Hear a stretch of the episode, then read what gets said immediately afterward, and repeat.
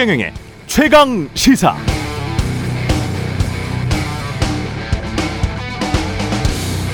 네, 한국은 임금 올려달라고 파업한다고 하면 대통령, 국회의원, 언론이 나서서 불법 파업 집회를 엄벌하라고 비난하는데 미국은 대통령이 직접 파업 현장에 가서 그동안 못 받았던 것 받아라. 당신들은 그럴 자격이 있다. 이렇게 격려를 하네요. 한국은 독과점 대기업이 내세우는 질서를 비판하면 정치인 언론이 나서서 그럼 경제가 위험해진다. 종북 좌파 아니냐는 식으로 낙인 찍지만 미국은 아마존이 중소기업 판매업자들에게 50%나 수수료를 부과한다고 다른 곳에서 수수료 적게 내고 싸게 팔면 사실상 아마존에서는 장사 못하게 한다고 그건 공정 경쟁을 위배하고 자본주의 질서를 망가뜨리는 독과점법 위반이라고 고발을 해버리죠. 이를 주도하는 파키스탄계 미국 공정거래위 위원장이 있는데요. 이분은 자신의 논문에서 아마존이 계속 독과점 행포를 부린다면 구조적으로 이 세계 최대 디지털 상거래 기업 아마존을 쪼갤 수밖에 없다. 기업 분할할 수밖에 없다라고 주장하기도 했었습니다. 이러면 한국에서는 자칫 공산 전체주의 세력, 반자유민주 세력 또는 종북 좌파마저 될 가능성이 높은데 말입니다. 미국의 바이든 대통령이나 미국 공정거래위의 리나 칸 위원장 한국에서 사상 검증을 받거나 자유민주주의 체제 수호를 위한 철저한 방공 교육을 받아야 할 필요가 있는 것 같습니다.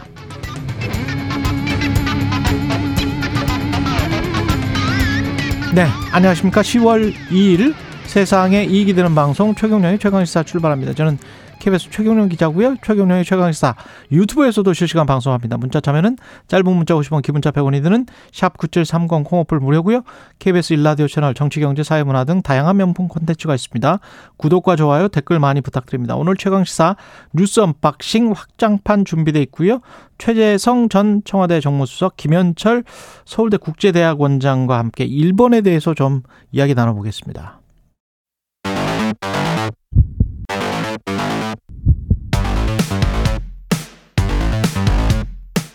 오늘 아침 가장 뜨거운 뉴스 뉴스 unboxing 자 뉴스 unboxing 시작하겠습니다. 민동기 기자 김민아 평론가 나와있습니다. 안녕하십니까? 안녕하십니까?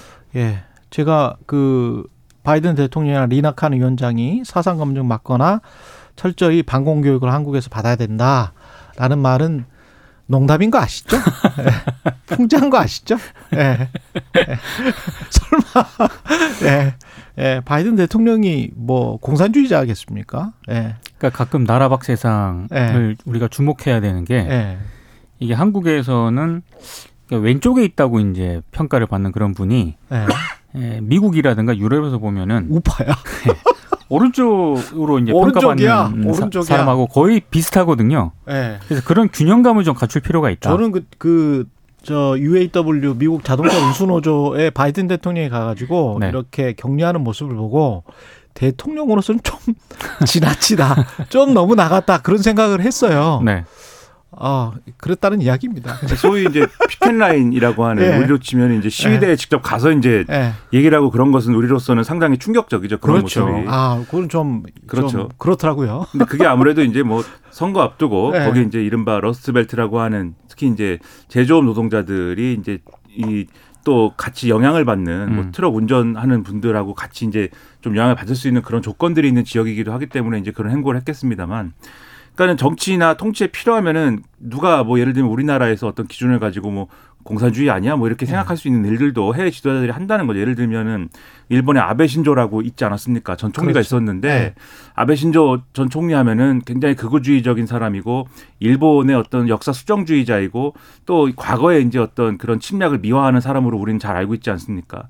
근데 그 사람도 어, 어느 시점에는 기업에다가 이 노동자들의 임금을 올려줘라. 그렇죠. 음, 최저임금 예. 우리가 올려야 된다. 이런 예. 얘기를 막 하긴 한 시점도 있었거든요. 경제가 살라면. 그렇죠. 예. 그러니까 그게 필요하면 할 수 있어야 되는데 오히려 우리는 그런 어떤 이념적인 어떤 그 규정 때문에 갇혀 있죠. 해야 될 거를 못 하는 상황이 돼서는 안 된다. 이런 거를 좀 생각을 해야 된다는 근데 거죠. 가장 제가 안타까운 것은 언론이 사람들이 가지고 있는 통념, 역사적으로 우리가 앞으로 한국 전쟁이랄지 여러 가지 문제가 있었기 때문에 그것 때문에 가지고 있는 잘못된 편견을 이용하고 부추기면서 하- 생각의 자유를 가둬놓으려고 하는 음. 그러면서 언론 자유를 외친다는 거죠. 한국 언론이. 그거는 한국 언론인들이 한번 곰곰이 좀 생각을 해봤으면 좋겠습니다. 예. 어떤 생각이든 좀 열어놓고 이야기하는 게 자유민주주의 아닐까요?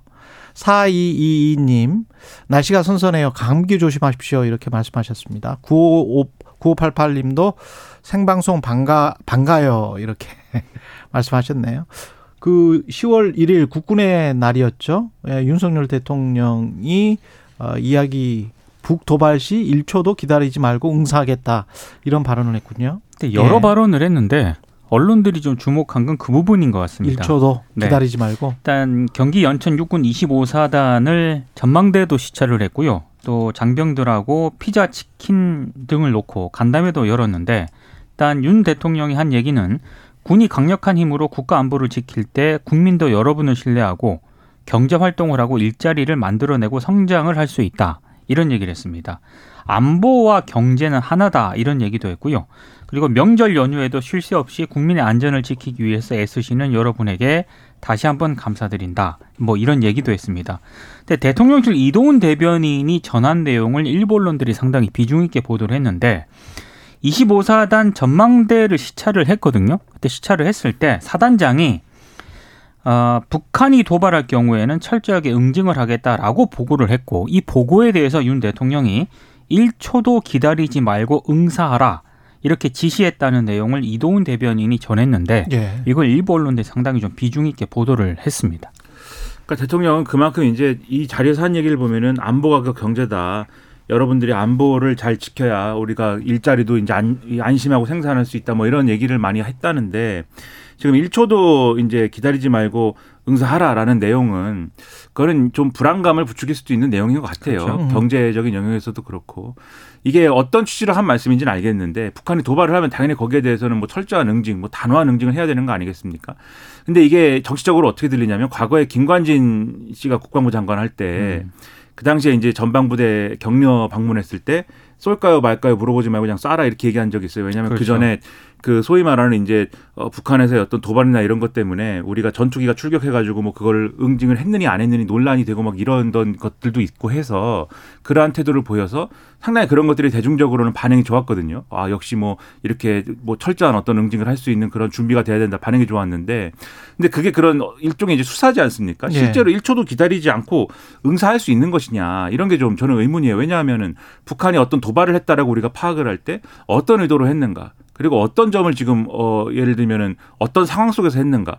예를 들면 그게 뭐 어, 정확하게 따져봐야 되는 것이겠습니다만은 일종의 오발 사고일 수도 있는 것이고 어떤 뭐 통제되지 않은 상황에서 일어날 수도 있는 거잖아요. 예. 그럼 그런 것들을 우리가 1초도 기다리지 않고 응사해서 이 확전을 시키거나 내용을 키울 필요는 없는 거 아니겠습니까? 정확하게 북한이 어떤 의도로 했는지를 파악해서 거기에 대한 비례적 대응을 하는 게 정확하게 이제 필요한 것인데 이런 발언으로 오히려 우리가 좀 과잉 대응하게 되면은 오히려 어떤 안정성을 해칠 수 있는 것이기 때문에 이런 점들도 좀 같이 고려를 해서 군 최고의 통수권자인 대통령이 거기에 따른 메시지를 내야 되는 거 아니냐. 그래서 제가 볼 때 정답의 메시지는 이 사단장이 이렇게 보고를 하면은 아 든든하다. 우리 안심하고 잘 이 잘 수 있겠다. 이렇게 얘기하는 게 그렇죠. 정답인 것 같은데 예. 어쨌든 이런 메시지가 좀 가져오는 여러 가지 효과에 대해서 생각을 해봤으면 좋겠습니다. 그리고 우리가 이 아, 너무 이렇게 좁은 시선으로 볼 필요는 없을 것 같습니다. 지금 남북 관계가 남북 관계만의 문제냐라고 생각하는 국민들은 없을 것 같아요.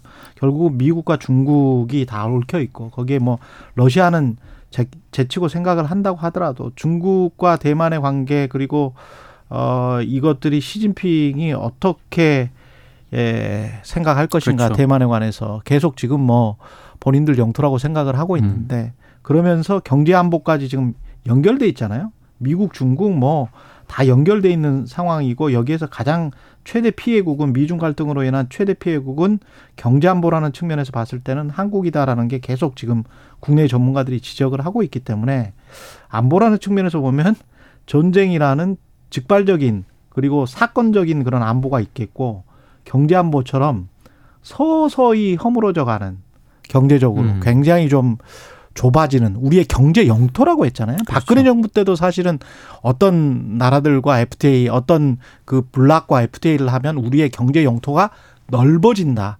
수사적으로 정부에서는 그렇게 선전을 했었거든요. 근데 지금은 그런 이야기를 안 하잖아요. 자유 영토가 넓어지고 있다. 경제 영토가 넓어지고 있다. 그런 이야기 안 하거든요. 음.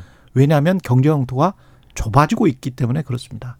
그 좁아지고 있는 상황에서의 경제 안보를 우리가 제대로 지켜가고 있는가? 거기에 관한 이야기도 좀 해봐야 될 것 같은데 그리고 고민을 해야 될 것 같은데 그런 것들이 이번 정부에서는 상당히 좀 부족하지 않나 그런 생각이 들고요. 신원식 국방부 장관 후보자 같은 경우는 쿠데타 관련해서 자기는 이제 지금은 그런 생각 가지고 있지 않다. 과거에 그런 발언했던 거는 뭐 잘못 와전된 거다. 계속 이런 입장인 거죠. 그렇죠. 예, 근데 민주당은 이제 임명을 철회하라고 주장을 하고 있고. 그러니까 어제 이제 국군의 날이었지 않습니까? 그러니까 대통령의 이런 그 육군 장병 어떤 격려와는 전혀 다른 어떤 그런 야당의 어떤 입장이 나왔는데요. 그러니까 논지는 그렇습니다. 국군의 날을 맞아서 장병들에게 고마움만을 전하기에는 군이 처한 현실이 엄중하다는 겁니다. 그러니까 특히 이제 해병대 고 최모 상병 있지 않습니까? 아, 일단 상관의 지시에 따른 수해 실종자 수색 중 안타깝게 희생이 됐는데도 불구하고 이 사건을 처리한 박정훈 전 해병대 수사단장에게 군이 항명죄를 뒤집어 씌웠다. 그러니까 음. 진실 규명을 가로막고 있다는 점을 지적을 했고 또 홍범도 장군의 육사 흉상 철거와 관련해서도 정부가 독립 영웅의 흔적을 지우고 그 자리에 친일 행위자를 메우려고 하고 있다. 이런 점도 지적을 했고요. 그러면서 이 군부 독재자를 옹호했던 신원식 국방부 장관 후보자 임명을 대통령이 철회해야 한다. 이런 점을 강조를 했습니다. 그러니까 신원식 국방부 장관 후보자 같은 경우에는 청문회가 그 주- 연휴 전에 있지 않았습니까? 예. 근데 거기서도 뭐 본인이 직접 해명을 한 부분이 있긴 했습니다만 여전히 과거 발언이라든가 이런 부분에 대해서는 야당이 굉장히 비판적인 입장을 가지고 있는 상황입니다. 그러니까 뭐 야인 시절에 한 말이다 이렇게 얘기를 했죠. 그 말은 안, 안 했으면 좋겠어요. 그렇죠. 삼성 장군 출신이면은 어, 엄청난 중량감이 있는 거죠. 그럼요. 네. 근데 집회 현장이나 뭐 이런 데서 유튜브에서 삼성 장군 출신이 나와서 이야기를 그런 이야기를 한다는 거는 그거는 아, 아니잖아요, 사실. 그러니까 야인 네. 시절에 야인이고 싶어서 그런 네. 말씀한 것으로 느껴지지 않고 예. 야인의 처지에서 벗어나려고 한 말씀으로 느껴져서 아, 국회의원 되려고? 그, 그, 그 뭐든지 간에 네. 정치권 진입을 예를 들면 예정하지 않고 있었다라면 그런 말을 했겠습니까? 예. 그래서 그런 것들을 생각해 보면은 그런 면들이 이제 마이너스 요소가 되는 건 분명하고 그러니까 야인 시절인 게 문제가 아니고 인식이 야인 시대다 이게 문제예요. 왜냐하면은 그 과거에 네. 과연 대한제국이 일제보다 행복했겠느냐 뭐 이런 그것도 생각해 봐야 된다 뭐 이런 얘기도 하고 뭐 여러 가지가 나왔지 아, 않습니까? 그건 정말 부적절한 발언. 어. 그러니까 이게 사실 그 어, 식민지 근대화론 아니에요? 그렇죠. 그렇죠. 전형적인 네. 식민지 근대화론인데 그러니까 식민지 근대화론을 뭐 학자 입장에서 어떤 학자가 주장했다라 그러면 그건 학문의 영역에서 왈가왈부하고 뭐 이러면 될 일이지만 국방부 장관을 해야 될 분인데 가령 예를 들면 뭐 이 꼭 일제가 아니어도 강대국이 우리가 배울 만한 점이 많은 어떤 미국이나 이런 데가 예를 들면 정말 이- 있을 수 없는 일이지만 거의 가능성이 제로지만 그 구구파들이 술 마시고 하는 이야기 그렇죠. 그런 뭐 거는 침공을 예, 했을 때 사실은 침공을 했을 때 그러면 아 우리가 이제 발전할 수 있겠구나 이렇게 생각해야 되는 건 아니지 않습니까? 예. 그들이 침공해도 나라는 지켜야 되는 게 국방부 장관인데 그러한 인식으로 나라를 지킬 수 있을까라는 의구심을 국민들은 갖는 거예요. 그럼 여기에 대해서 제대로 해명이 되든가 뭐 설명이 되든가 뭔가 의, 의문이 해소가 돼야 되는데 청문회에서 해소는 안 됐거든요. 그렇죠. 그러니까 지금 말씀드린 것처럼 야인이다. 이걸 어떻게 해- 이 설명이 되고 뭐 해소가 되겠습니까? 그리고 그러면 그것을 어떤 메꿀 만한 어떠한 예를 들면 업적이라든가 능력이라든가 뭐 이런 게 있었던 것이냐는 또 청문회에서 제대로 설명도 안 된 것이고 그런 것들은 그런 점을 미뤄보면 야당이 이런 비판을 할 때는 대통령이 상당히 고민을 해서 좀 들어봐야 되는 거 아니냐 이런 생각을 많은 국민들이 할 거라고 생각이 됩니다. 그리고 이재명 당대표 민주당 대표가 아, 민생 영수회담을 제안을 했고요. 여당에서는 반박을 했습니다. 그러니까 이 문제가 계속 공방으로 지금 전개가 예. 되고 있는데요. 국민의힘이 어제 이재명 대표의 민생 영수회담 제안에 대해서 또 다른 방탄 전략이다라고 계속 비판을 하고 있습니다. 이것도 방탄이다. 네, 그러니까 아직 벗어나지 못한 이재명 대표의 사법 리스크에 집중된 여론을 희석하려는 얄팍한 속셈이다 이렇게 지적을 했고요. 지금은 떼쓰기식 영수회담보다는 여야 대표 회담을 통해서 민생에 대해서 치열히 논의할 적기다 이렇게 주장을 하- 해- 했습니다. 특히 이제 박대출 정책위 의장 있지 않습니까? 민주당 홍익표 그 신임 원내대표의 과거 발언을 또 환기를 했는데요. 2019년 5월 당시 이제 자유한국당 대표가 황교안 대표였는데 문재인 대통령에게 영수회담 제안한 적이 있었거든요. 예. 그때 홍익표 어, 신임 원내대표가 당시 수석 대변인이었습니다. 근데 예. 뭐라고 그랬냐면 1대1 영수회담은 과거 권위주의 정권 시절에 제왕적 총재가 있었을 때 했던 일이다. 음. 이제 요렇게 이제 반대를 했었는데 예. 이제 요걸 이제 환기를 다시 시킨 겁니다. 그리고 지금 국민의힘 같은 경우에는 홍준표 대구시장 같은 경우에도요. 김기현 대표와는 격이 안 맞아 안 만나고 대통령과 만나서 격을 높이려고 하는 것도 난센스다라고 비판을 했고 김웅 의원 같은 경우에도 같은 당 의원도 자기 마음에 안 들면 징계 위협하면서 남의 당 대통령에게 안 만나준다고 투정 부리는 것은 내로남불이다. 그러니까 거의 좀 대부분 이렇게 비판적인 입장을 내놓고 있거든요. 국민의힘 쪽에서는 그렇습니다. 예. 근데 민주당 쪽에서는 어제 또 이제 서면 브리핑 입장을 내놓았는데 어, 일단 어, 이렇게까지 벌떼처럼 달려들어서 거부할 일인지 의아스럽다 이런 점을 지적을 했고 어, 지금 야당은 정쟁을 멈추고 민생을 챙기자는데 여당은 고장난 레코드처럼 방탄 타령만 되풀이하면서 정쟁으로 몰아가고 있다. 아, 오기만 보이니까 기가 막힌다 이런 입장을 내놓았습니다. 이건 평행선인 것 같습니다. 평행선이네. 예. 그러니까 이것을 이것에 대해서 예를 들면은 어떤 국민의힘이 이제 과거 독재 시절에 있었던 게 이제 영수회담이다 이렇게 주장을 한다면 그것도 뭐 맞는 얘기일 수 있습니다. 예.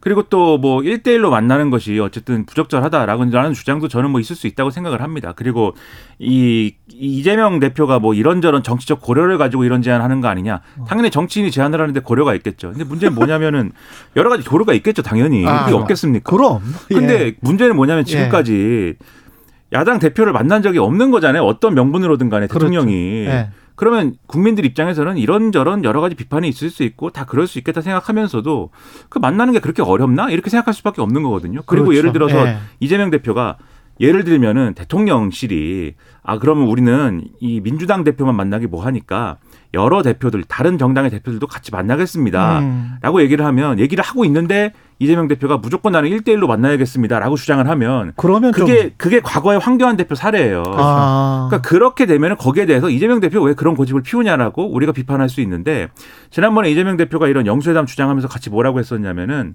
그건 이제 이전 국면이긴 합니다만은 예. 다른 정당의 대표들과 같이 만나는 것도 좋다. 아, 그런 그런 얘기 얘기 했었어요. 했었죠. 예. 그러면은 대통령실에서 그런 정도의 어떤 만남이나 이런 것 들은 충분히 할 수 있는 거 아닙니까? 다른 정당 대표들하고. 근데 윤석열 대통령이 계속 행보가 정당의 대표는 안 만난다는 게 기본적인 어떤 방침이고 국회를 방문했는데 원내대표들은 만날 수 있다.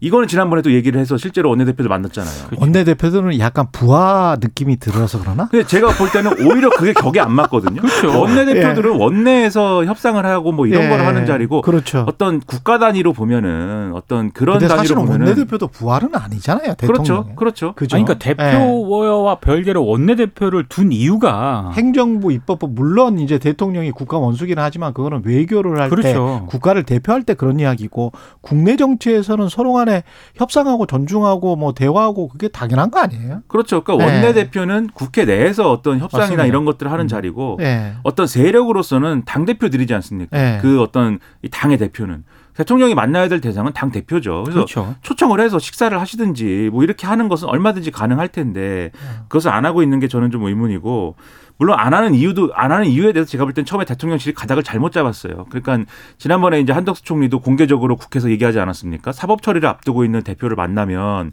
그게 일종의 시그널이 될 수 있다 이렇게 얘기를 했는데 그게 오히려 안 만나는 것도 그러면 시그널이 되죠. 그러니까 그 이게 시그널이다라고 얘기하면은 당연히 여러 가지 해석은 나올 수밖에 없는 것이고 그리고 그게 사법 처리를 앞두고 있기 때문에 못 만난다라고 하면은 뒤집어 얘기하면 이재명 대표가 어, 이 직을 내려놓거나 또는 사법 처리가 완료될 때까지는 영원히 못 만나는 거예요, 그러면. 그렇죠. 그리고 이재명 대표를 못 만나기 때문에 다른 정당 대표도 못 만나게 되지 않습니까, 대통령이. 그러니까 이런 조건은 제가 볼 땐 매우 불합리하기 때문에 오히려 이번 기회에 그거를 뭐 해소하는 게 훨씬 더 좋은 방법이 아니냐라는 생각도 들어요. 그래서 그런 방향으로 해줬으면은 훨씬 국민들이 이제 안심할 것 같고 이재명 대표도 사실 김기현 대표가 만나자고 하면은 뒤집어 얘기해서 지금 이제 어쨌든 김기현 대표를 음. 먼저 만나는 게이 우선이다라고 국민의힘은 주장하는 거 아닙니까? 그럼 만나버 리면 되죠. 그렇죠. 그것도 만나면 되는데 지난번에는 또 만나 그렇게 만나는 건 싫고 네. TV 토론을 하자라고 얘기한 바도 있는 거잖아요. 근데 그런 거 말고 이것도 그냥 만나면 된다. 그냥 자주 자주 만났으면 그렇죠. 좋을 것 음. 같고요. 같이 목욕을 하든지 네. 만나면 되는 거 아니겠습니까? 아니, 뭐, 무엇보다 대통령이 조금 좀 통큰 정치, 통큰 정치도 아니에요. 그냥 상식적인 정치를 좀 했으면 좋겠어요. 예. 약간 속 좁게 비춰질 우려가 굉장히 큽니다. 예. 이렇게 계속 사람 안 만나고 뭐 이러면 아니 여야 대표끼리 만나서 서로 뭐 얘기도 하고 언쟁도 그렇죠. 하고 대통령과 야당 대표가 만나서 이런저런 얘기하는 거는 지극히 네. 상식적인 일이에요. 그리고 대통령이 가지고 있는 정보가 굉장히 많잖아요. 그렇죠. 국내 경제랄지 국제 외교랄지 이런 부분에서 사실은 이런 측면들이 있기 때문에 당신들이 조금 도와줬으면 좋겠다. 요것만 양보했으면 좋겠다. 이런 말을 할 수가 있거든. 그게 바이든 대통령이 지금 다 하고 있는 거예요. 그러면 그렇죠. 그러면서 협상을 하면 되는데 그걸 왜 굳이 안 만나? 이상해요. 예. 날씨 교통 정보 듣고 와서 뉴스 unboxing 확장판 이어가겠습니다. 최경영의 최강 시사는 여러분과 함께합니다. 짧은 문자 50원, 긴 문자 100원이 드는 샵 9730. 어플 콩과 유튜브는 무료로 참여하실 수 있습니다. 네, 최경영의 최강 시사 뉴스 unboxing 확장판 이어가고 있습니다. 박영애 님이 뉴스 unboxing 민동기 기자님과 김민아 시사평론가님 감사합니다. 이렇게 말씀해 주셨고요. 울산 갈매기 711님도 휴일에는 최경영 이렇게 이야기해 주셨습니다. 지금 뭐 유튜브 접속자 숫자가 최고치에 달하고 있네요. 예. 자체 최고치인 것 같죠? 예. 김태우 후보자, 국민의힘 후보자가 보궐선거 비용 40억 원 애교 있게 봐달라. 이게 무슨 말이에요? 그러니까 지난 9월 28일에요. 예. 그 선거대책위원회 출정식이 있었거든요. 예. 이때 이제 본인이 대법원에서 유죄 확정 판결을 받으면서 이게 보궐선거가 치러지는 거 아니겠습니까? 예. 물론 이제 대통령이 사면을 하긴 했습니다만. 근데 이 보궐선거 비용이 40억 정도 되거든요. 그러니까 이 비용을 1년에 천억 정도 넘게 벌기 위한 수수료 정도로 좀 애교 있게 봐달라. 천억은 누가 버는데? 그러니까 본인이 이제 강서구청장이 되면은 예. 강서구에서 아마 1년에 천억 정도는 벌 수 있다. 막 이런 취지로 얘기를 한 것 같습니다. 그 세금은 내 돈인데? 아니 아무튼 그 천억은 누구 돈이야? 그렇죠. 그러니까 그 발언을 놓고 예. 이 발언이 적절하냐 이제 이걸 두고 논란이 제기가 됐는데요. 예. 윤재옥 국민의힘 원내대표가 어제 이제 그 김태우 후보 선거 사무실을 격려 방문을 했습니다. 당연히 음. 이제 기자들이 이걸 묻지 않겠습니까? 예. 그러니까 윤재옥 원내대표의 얘기는 이렇습니다. 비리나 개인적 잘못으로 비용이 발생했다고 보진 않는다. 음. 그리고 아마 김태우 후보도 그런 취지로 이야기한 것 같은데 지역 주민들도 그 취지나 상황에 대해서 이해해 줄 것으로 생각을 한다. 그러니까 별 문제가 없다 이런 취지로 이제 발언을 한 것 같습니다. 그러니까 민주당이 더 강하게 반발을 하고 있습니다. 그러니까 오만하게 짝이 없는 여당의 파렴치한 변명을 얼마나 더 들어줘야 되냐. 그리고 어, 여당 정치인이 민생과 경제는 저버리고 구청장 선거, 보궐선거에 올인한 것도 부족해서 국민 열세 40억을 낭비하고도 애교로 봐달라는 후한무치한 후보를 두둔하느냐라고 강하게 비판을 했습니다. 그러니까 이게 어찌 보면 원칙적으로 봤을 때 이 보궐선거 비용 40억이 세금으로 하는 거 아니겠습니까? 그렇죠.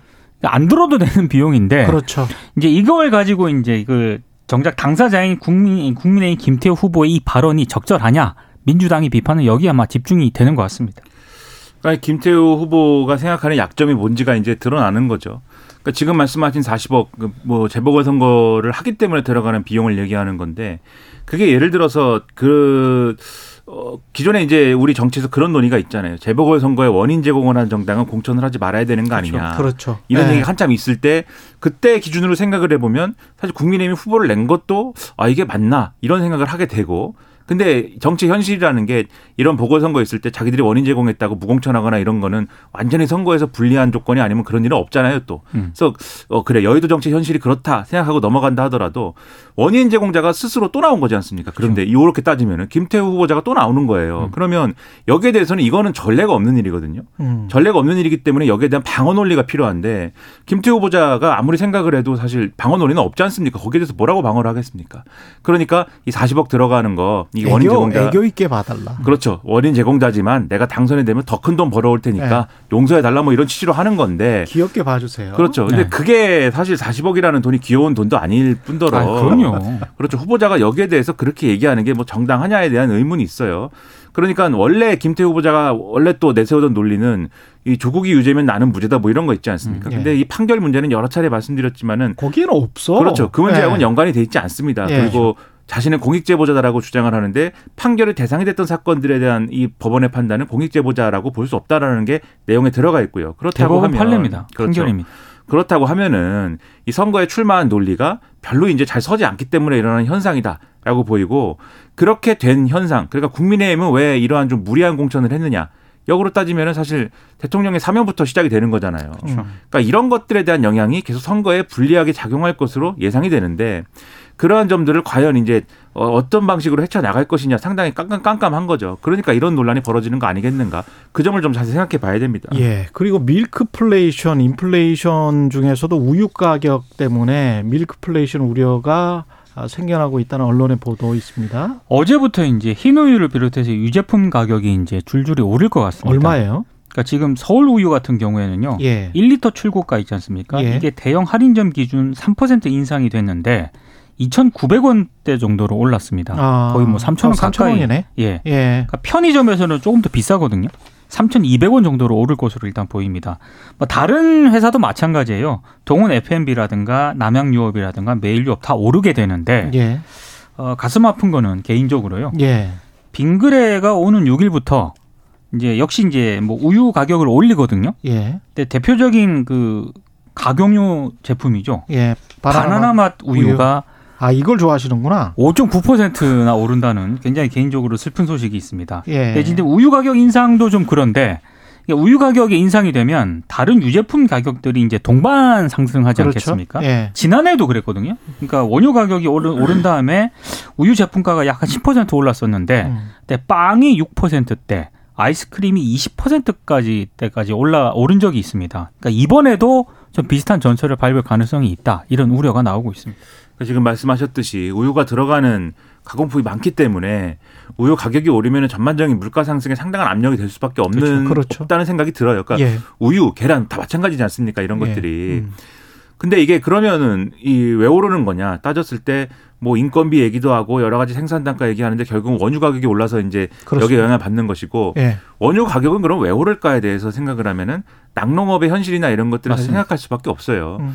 그래서 이게 사실 단기간에 예를 들면 지금 어 원유 가격이 올라가지고 우유 가격이 올랐으니까 정부가 뭐 어떻게 좀 해주세요라고 하는 게 무리일 수 있겠는데 그런 것보다는 이게 사실 매년 매년 이러는 거거든요. 음. 원유 가격에 대한 논란이라든가 그것에 대한 협상 이런 것들은 매년 일어나는 일인데 낙농업을 그러면 이제 요 요 부분에 대해서 어떻게 할 것이냐에 대한 정부의 나름대로의 보강과 비전이 있어야 되는 거 아니냐라는 생각이 들어요. 근데 그렇죠. 근데 역대 인플레이션이 이게 지금 당농업만의 문제는 아, 그. 당연한 당연합니다. 예. 그 당연한데 예. 그 얘기를 하기 전에 제가 말씀드리는 게 왜냐면은 음. 역대 이제 이 보수 정부가 들어섰을 때 예. 농업이라든가 이런 이제 축산업에 대해서는 사실 늘 대책이 없고 좀 이건 사양 산업이니까 좀 지원할 필요라든가 어떤 여러 가지의 좀 다른 산업으로 전환하는 게 필요하지 않느냐라는 틀을 갖고 이제 이 진행된 게 있어서 이런 말씀 드리는 것이고 음. 그것만으로 설명할 수 없다라는 지금 지적도 맞죠. 전반적인 인플레이션 문제가 있기 음. 때문에 그런 점을 같이 생각해 볼 필요가 있지 않느냐라는 말씀입니다. 그리고 인플레이션이 이게 숫자가 뭐 4%, 3% 앞으로 2% 이렇게 떨어진다고 하더라도 사람들은 체감하는 인플레이션이 그렇게 막 팍팍 떨어진다. 경제가 아 내가 고통스럽지 않다 이렇게 느끼지는 않을 거예요. 맞습니다. 왜냐하면 사람의 뇌라는 게 그 바로 한 2, 3년 전 코로나 이전에 어 우리가 지금 이거 우유 얼마였지? 무 얼마였지? 뭐 양파 얼마였지?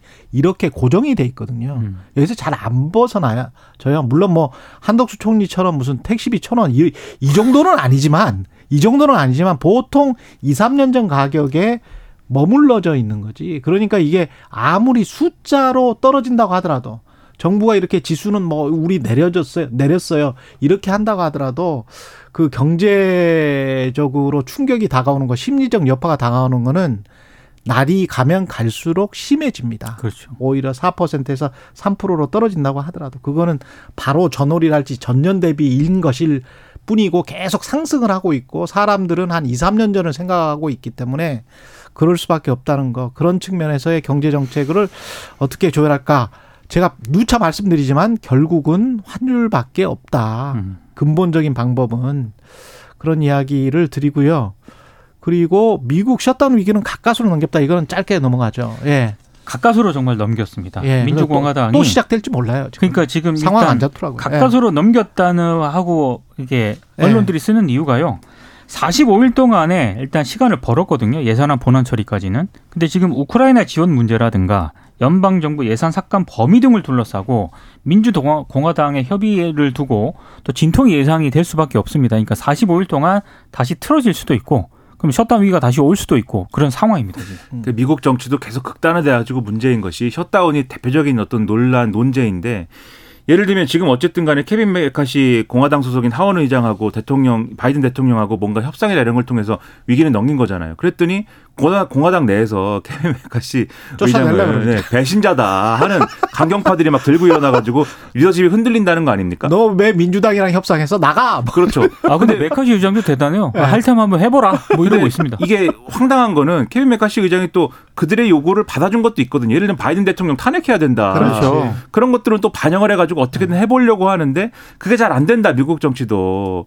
그래서 미국 정치랑 우리랑 비교하면 우리가 좀더 극단화된 것처럼 보이기도 하지만 네. 이게 미국도 사실 이런 어려움에 봉착해 있다는 거를 이런 단서를 통해서 느낄 수가 있는 거죠 우리가. 그들은 그렇게 극단화되고 진영화돼서 막 서로 간에 싸우더라도 그런 어떤 위험 요소를 다 외국에게 전가시킬 수 있는 힘이 있기 때문에 예 그래도 그냥 되더라고요. 미국 경제 아직 좋아요. 우리보다는 훨씬 좋습니다.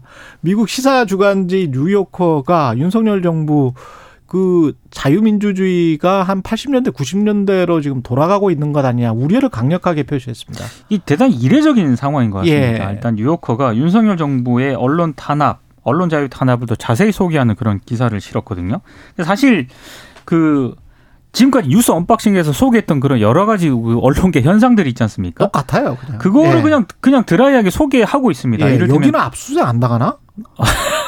그러니까 최근에 검찰이 뉴스타파하고 JTBC 압수수색 가지 않았습니까? 예. 이거 그냥 드라이하게 소개를 하고 있고요. 예. 그러면서 여기에 대해서 한번 한국 기자협회 등 언론계가 이번 압수수색을 군사작전에 비유했다. 그리고 여당의 법치를 무시하는 행위를 규탄했다. 이런 내용이 소개가 되어 있습니다. 다만 이 뉴요커가 이런 부분이 있더라고요.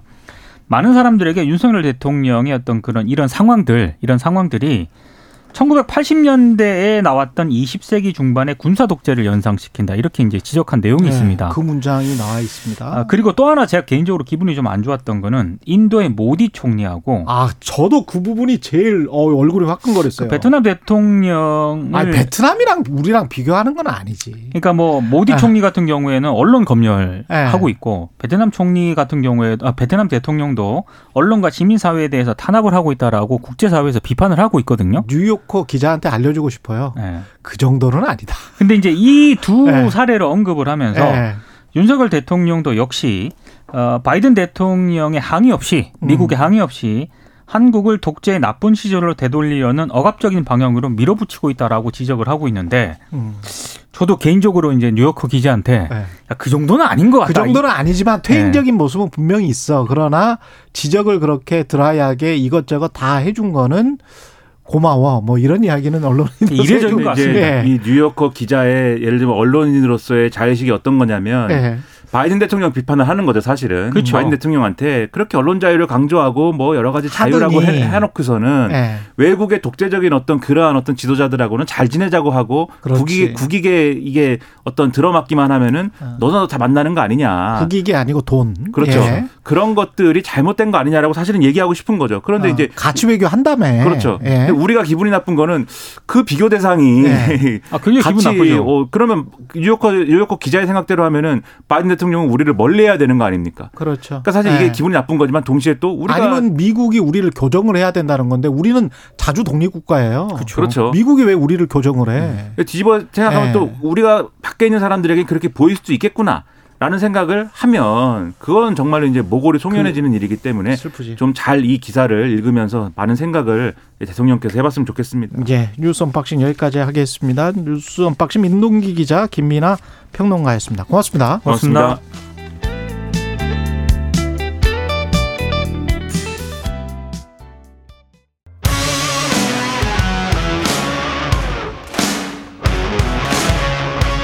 오늘 하루 이슈의 중심 최경영의 최강 시사.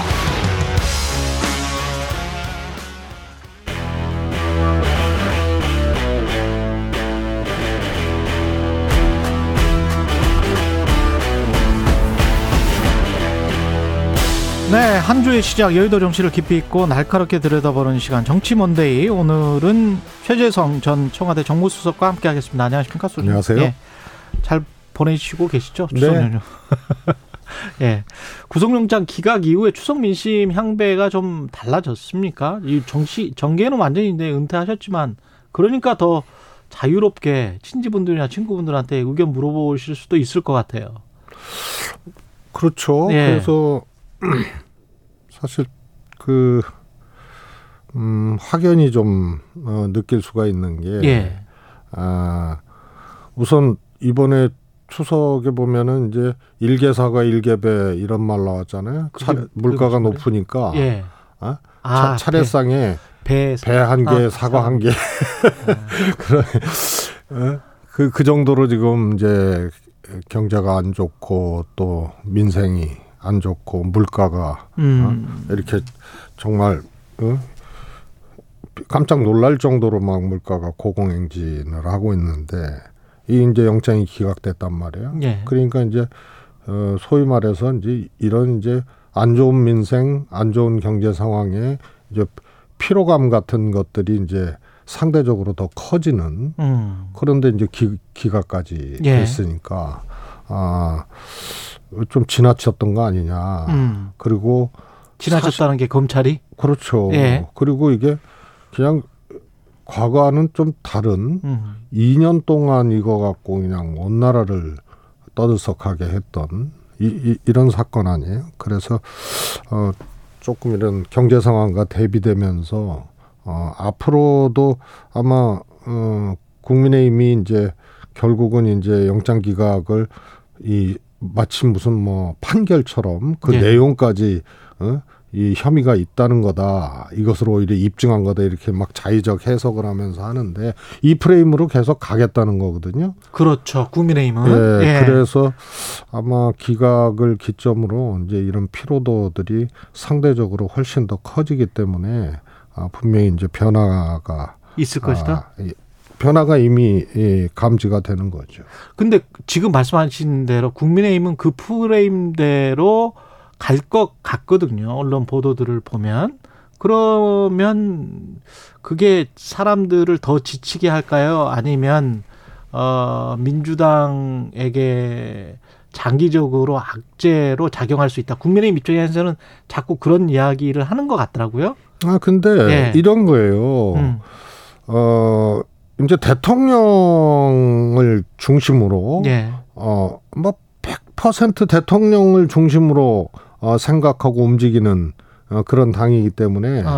아, 자, 자생력이 없어요. 그, 그러다 보니까 이 소위 말해서 무식하고 용감한다는 음. 그런 얘기를 안 할 수가 없는 게 예. 어, 이 강서구청장 선거도 본인들이 생각하고 다르게 지금 간 거거든요. 국- 국민의힘이. 국민의힘 안에서는 사실은 김태우 후보를 그렇죠. 그런데 그냥 확 들어갔는데 예. 판을 키웠단 말이에요. 어. 구청장 하나 한 명이 뽑는 보궐선거에서 이것을 완전히 전국 선거 향후에 이제 일종의 뇌관처럼 돼버린 예. 어, 결과에 따라서 뇌관처럼 돼버린 선거로 본인들이 키웠단 말이에요. 그건 대통령이 사면했고 음. 바로 또 어, 누구도 아 설마 김태우 공천 그런데 실제로 공천을 해버렸고 예. 거기 또 문재인 대통령까지 끌어들여 가지고 어? 지금 이 전면전을 하고 있는 거거든요. 예. 그래서 이 프레임도 새로 새롭게 설정할 능력도 안 되고 그럴 생각도 없는 거예요. 그래서 아, 무지하고 용감한 그런 정당이 이제 돼버린 거죠. 계속 하는 전쟁을 계속하고 있다. 하는 예, 전투를 이, 이쯤 되면은요, 네. 소위 말해서 이제 사법 리스크 프레, 프레임이라는 거, 음. 이런 것도 본인 할수록 손해예요. 근데 할수록 그- 손해다. 그럼요. 예. 중간 중간에 가다가 뭐 지난번에 뭐였죠? 허위사실 유포는 하- 하나 기소된 게 있잖아요. 네네. 예. 그거 같은 게 1심 재판이 나오면 그런 거를 뭐 희망을 걸고 있지 않을까요? 국민의 입장에서는. 그러면서 그게 이제 뭐 총선 전에 어떤 반전의 기회가 있을 것이다. 이, 이게 이렇게 네. 된 거거든요. 이재명 대표의 소위 이제 이 사건 같은 경우에는 음. 정말 전대미문이잖아요. 엄청난 압수수색, 엄청난 기간, 엄청난 또 검사들이 동원이 돼서 어, 오랫동안 해왔던 사건인데 예. 기각으로 났거든요. 예. 그래서 이재명 대표를 때리고 계속 공격하는 거는 자, 자유예요. 음. 그러나 집권 세력 아니에요. 그리고 이제는 누가 봐도 이거는 저, 이 정치 보복 정적 제거 음. 이렇게 돼버린 거예요. 예. 기, 기각 이후로. 예. 그런데 계속 이 프레임으로 가고 이 공격으로 간다 그러면은 그런 비슷한 여론조사가 있었으니까 사실은 그러니까 때- KBS 조사에서도 예. 때리는 맛은 있는데 예. 자신들이 집권 세력 아니에요. 음. 그러니까 본인들의 무능 미쳐넘는 거 이런 것을 상대적으로 다 드러내는 것이기 때문에 예. 때리는 것에만 집중하다 보면 본인들 무너지고 어 이 민심이 떠나고 하는 것에 대해서 일지를 못 하게 되는 거죠. 음. 그러나 그렇게 가게 돼 있는 거예요. 예. 항상 상대적인 게 있고 예. 이러기 때문에. 그 민생 영수회담은 왜 이 시점에 그러니까 구속 영장이 기각된 다음에 어느 정도 주도권을 잡을 수 있다라고 생각 해서일까요? 아, 저는 네. 이제 하나의 그, 뭐, 그전에도 음. 아주 좀 특이한 광경이었죠. 이재명 대표가 영수회담을 먼저 이렇게, 음. 어, 제안을 했어요. 예. 그리고 기, 일거에 걷어차인 거죠. 그리고 단식 끝나고 기각하고 기각되고 음. 또, 어, 영장 기각되고 또 얘기를 했단 말이에요. 예. 그래서 뭐, 이, 이, 이 상해 보이지는 않아요. 음. 한번 요구를 했는데 예. 근데 지금 상황에서 영수회담을 요구를 하면은 두 가지 정도 어 추측을 할 수가 있죠. 하나는 기각됐기 때문에 아 이제 국면을 조금 어, 아, 이 전환하자. 예 주도적으로 좀 갖고 가겠다는 음. 그런 생각하고 만약에 영수회담이 이루어지지 않는다면 어 이제 민생이나 나, 나라 나라가 이러는데 협치할 생각이 어 대통령이 없다 이런 것을 입증시키는 또 하나의 계기이기 때문에 음. 이, 일거양득이라는 생각을 했을 수도 있구나 음. 이재명 대표가 이렇게 예. 이제 추측은 하는데요. 예. 지금은 제가 보기에는 어, 영수회담 요청하고 뭐뭐 이럴 상황은 아니라고 봐요. 왜요? 이 국민들이 그 정도는 알거든요. 음. 이재명 대표에 대해서 아예 그냥 제거하려고 하는 거기 때문에 아. 어, 이 야당 대표로 그 존재 자체를 인정을 안 하는 거 아니에요? 예. 그래서 윤석열 대통령이 확정적 범죄자라고 얘기하고 아. 제거하려는 것이 다 읽히, 읽히고 있는 상황에서 영수회담을 자꾸 요청을 하는 것이 어, 국민들 눈에도 아, 왜, 왜 요청하는구나 이런 것들이 읽혀지거든요. 아. 그래서 오히려 이거는 아, 기각 이후에 이재명 대표가 하나의 좀 음? 뭐라 할까요? 어? 국면을 좀 바꾸고 주, 주도해 가기 위한 음. 하나의 아, 방책이구나 이렇게 읽혀지기 때문에 예. 지금은 어, 정권하고 싸워야 될 때고 지금 정권하고 싸워야 될 예, 때다. 지금 뭐, 어, 간 보고 뭐, 뭐 이럴 때가 아니거든요. 그래서 대통령- 안으로는 통합, 탕평. 아, 아, 안으로는 통합. 예, 안으로는 대통합, 대탕평. 예. 그 다음에 밖으로는 그래서 대통, 대통합, 그 다음에 구민생, 예. 민생을 구하기 위해서 어, 야당이 의미 있는 정책들 또 의미 있는 행보들을 해야 되고요. 음. 그 다음에 항 정권이요. 정권에는 싸워야 되는 거예요. 투쟁을 할 수밖에 없다. 예. 밖으로는 예, 그래서 예. 영수회담 요청이 뭐 굳이 하지 말라는 거는 아니지만은 예. 선 굵게 에, 오히려 어, 읽혀지지는 않는다. 음. 이, 이, 이런 거죠. 그 안에 관해서는 조금 더 조금 이따가 여쭤보기로 하고요. 밖으로는 투쟁을 할 수밖에 없다라는 게 한동훈 장관의 파면론도 나오고 여러 가지가 나왔었지 않습니까? 그런 것들을 말씀하시는 겁니까? 아니면은 어, 저는 어, 원래 이제 장관 탄핵이나 음. 예. 뭐 대통령 퇴진 어, 뭐 이, 이, 이런 것에 대해서는 어, 정당이 조금 책임 있게 예. 가야 된다 좀 하는데 부정적이셨잖아요. 예, 예, 이것을 정치적 행위로 읽혀지게 하면은 안 된다. 음. 이상민 행, 행안부 장관도 탄핵으로 갔기 때문에 예. 결국은 살려준 거거든요. 그렇죠. 용산 참사라는 그런 엄청난 일의 어, 책임 장관인데 예. 예. 그, 그 그렇게 한 장관을 탄핵이 아니고 계속 문제 제기하고 계속 어 물러나라고 하면 그거는 행, 행안부 장관이 장관직으로 있어도 그거는 사실상 어? 이 정치적인 효과랄까요? 이런 것들은 충분히 거두는 건데 탄핵으로 가면서 이게 살려준 거거든요. 음. 따라서 이제 탄핵은 매우 어, 이렇게 조심스럽고 신중하게 그렇게 꺼내야 될 카, 카드인데 이번에 법무부 장관 문제는 어, 저는 탄핵 추진해야 된다고 봅니다. 어떤 근거에서요? 어, 우선은 법무부 장관 스스로가 이 문제를 이, 이 이재명 대표에 대해서 야당 대표에 대해서 어, 아예 그냥 범죄자로 확정을 하고 음.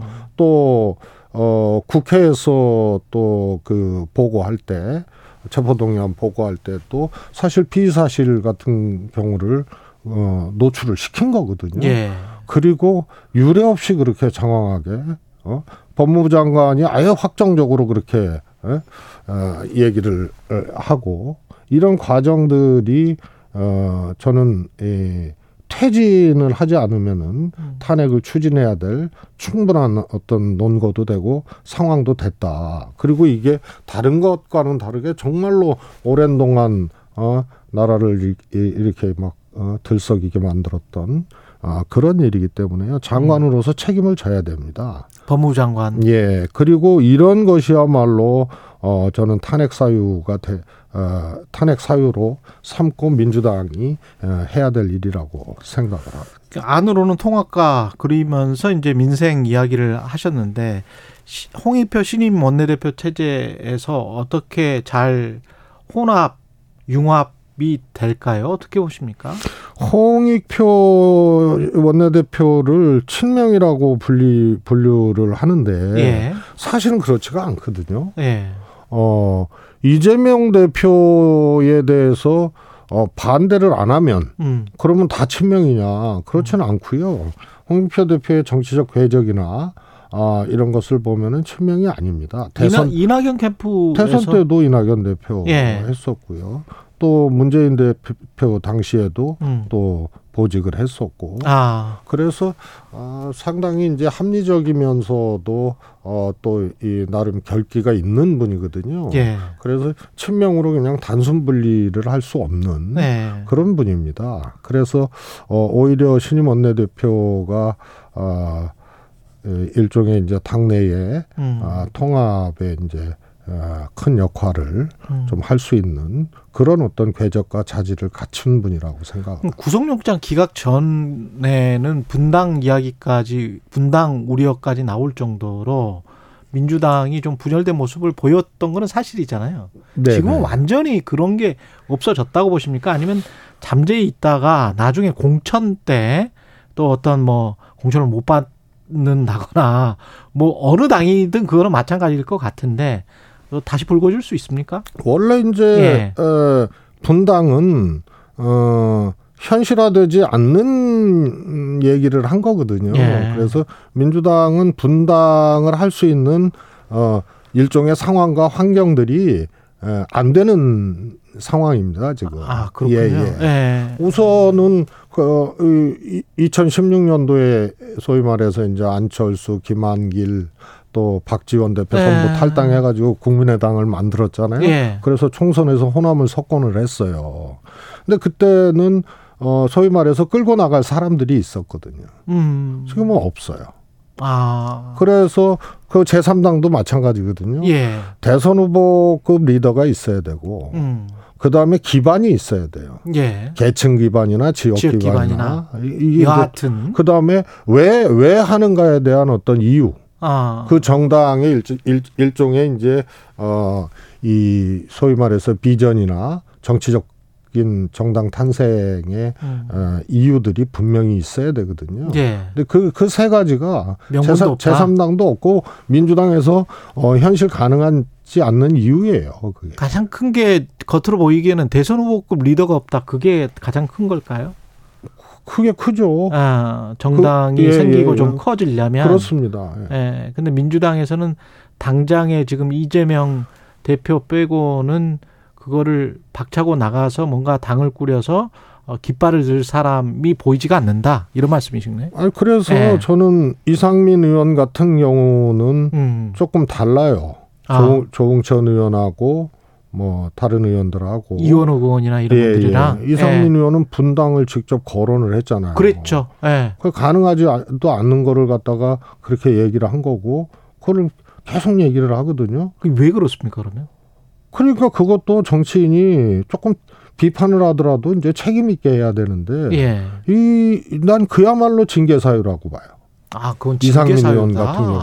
왜냐하면 본인도 할 생각이 없고 아, 어 일어나지도 않을 일을 예. 그걸로 한 거는 그 그야말로 이제 해당 행위죠. 음, 그건 좀 예, 무책임하다. 이거는 근거가 있으면은 그건 예. 주장할 수가 있어요. 예. 얘기할 수가 있고요. 음, 그다음에 이제 아까 말씀하신 공천 임박해서 공천 못 받으면은 반발을 하죠. 그렇죠. 이게 이제 민주당의 굉장한 상대적인 리스크입니다. 아, 왜냐하면 국민의힘은 그게 어떤 식으로든지 제압이 돼요.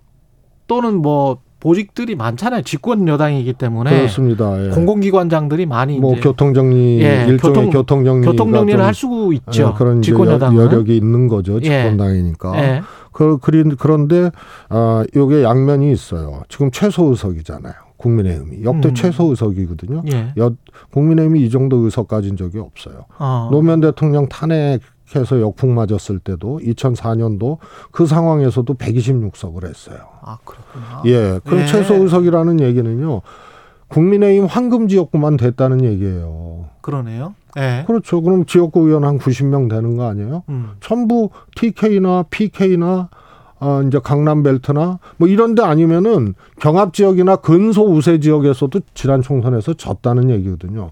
그런데 용산발 음. 이 낙하산들이 이제 온단 말이에요. 예. 이, 이분들이 경합 지역이나 열세 지역 가겠습니까? 아. 전부 황금 지역구 가거든요.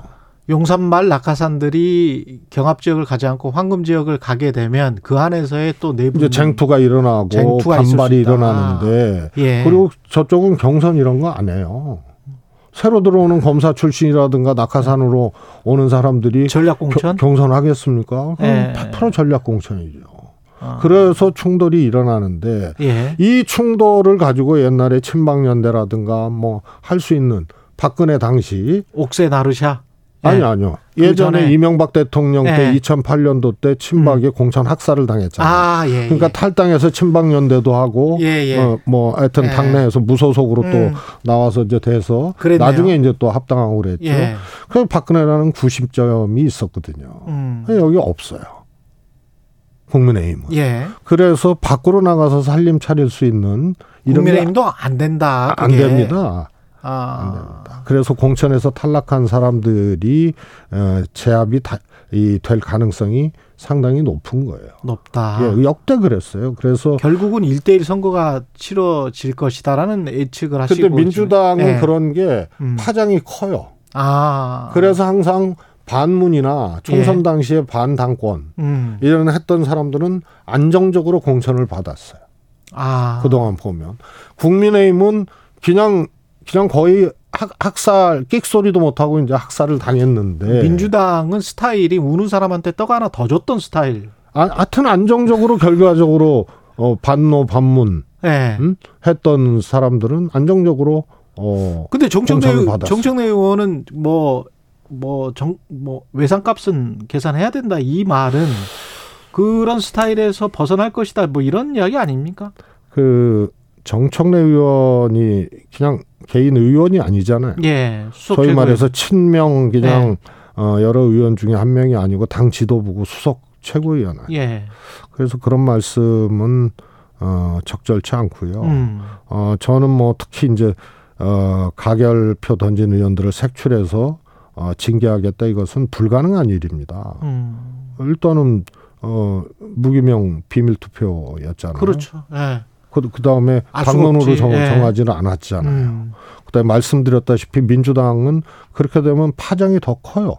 음. 저쪽은 그냥 끽소리 안 하고 제압이 되는데 민주당은 이게 여론에 여론에 아 민주당이 저렇게 막 무자비하게 무자비하게 무자비하게 죽여 뭐 이런 게 항상 여론에 악영향을 미쳐서요. 음. 그래서 그런 외상값 갚는다는 말은 표현 자체도 적절치 않지만 그 정도를 할 수 있는 정당이면 엄청난 당이에요. 어? 민주당의 체력과 실력이. 예. 할수 없는 일을 어, 말할 필요 없다. 정청래 최고가 그렇게 얘기한 것 자체가 적절하지가 않은 거죠. 알겠습니다. 여기까지 말씀 듣겠습니다. 최재성 전 청와대 정무수석이었습니다. 고맙습니다. 감사합니다. 여러분은 지금 KBS 1라디오 최경영의 최강 시사와 함께하고 계십니다.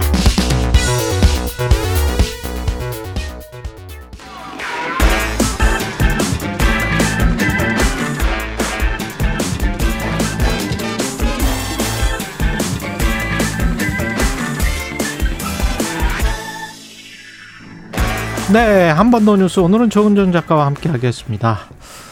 저가 저 같은 우리 제작진 같은 사람들이 많군요. 네, 그렇습니다. 임시, 임시 공휴일인데 예, 쉬지 못하는 사람들이 꽤 있습니다. 예. 예, 저도 그렇고 뭐 MC도 그렇고요. 예, 오늘 출연료 더 줄 거라고 믿고 있습니다. 예, 그렇지는 예. 않습니다. 예, 예. KBS 그렇게 쉬운 회사 아닙니다. 네. 예, 정부가 2024년 9월 5일이죠. 예. 국무회의에서 이게 좀 끼어 있잖아요. 오늘이 예. 10월 2일 임시 공휴일로 정했습니다. 뭐 음. 내수 진작 문제부터 해서 이제 휴식권 보장 뭐 이런 여러 가지 이유를 이렇게 들어서 했는데요. 그래서 지금 추석 연휴를 즐기는 청취자들도 계실 것이고 아니면은 이제 임시 공휴일 지정 혜택을 모두가 받는 게 아니니까 그렇죠. 어, 지금 직장에서 이렇게 듣고 계실 수도 있을 것 같습니다. 예.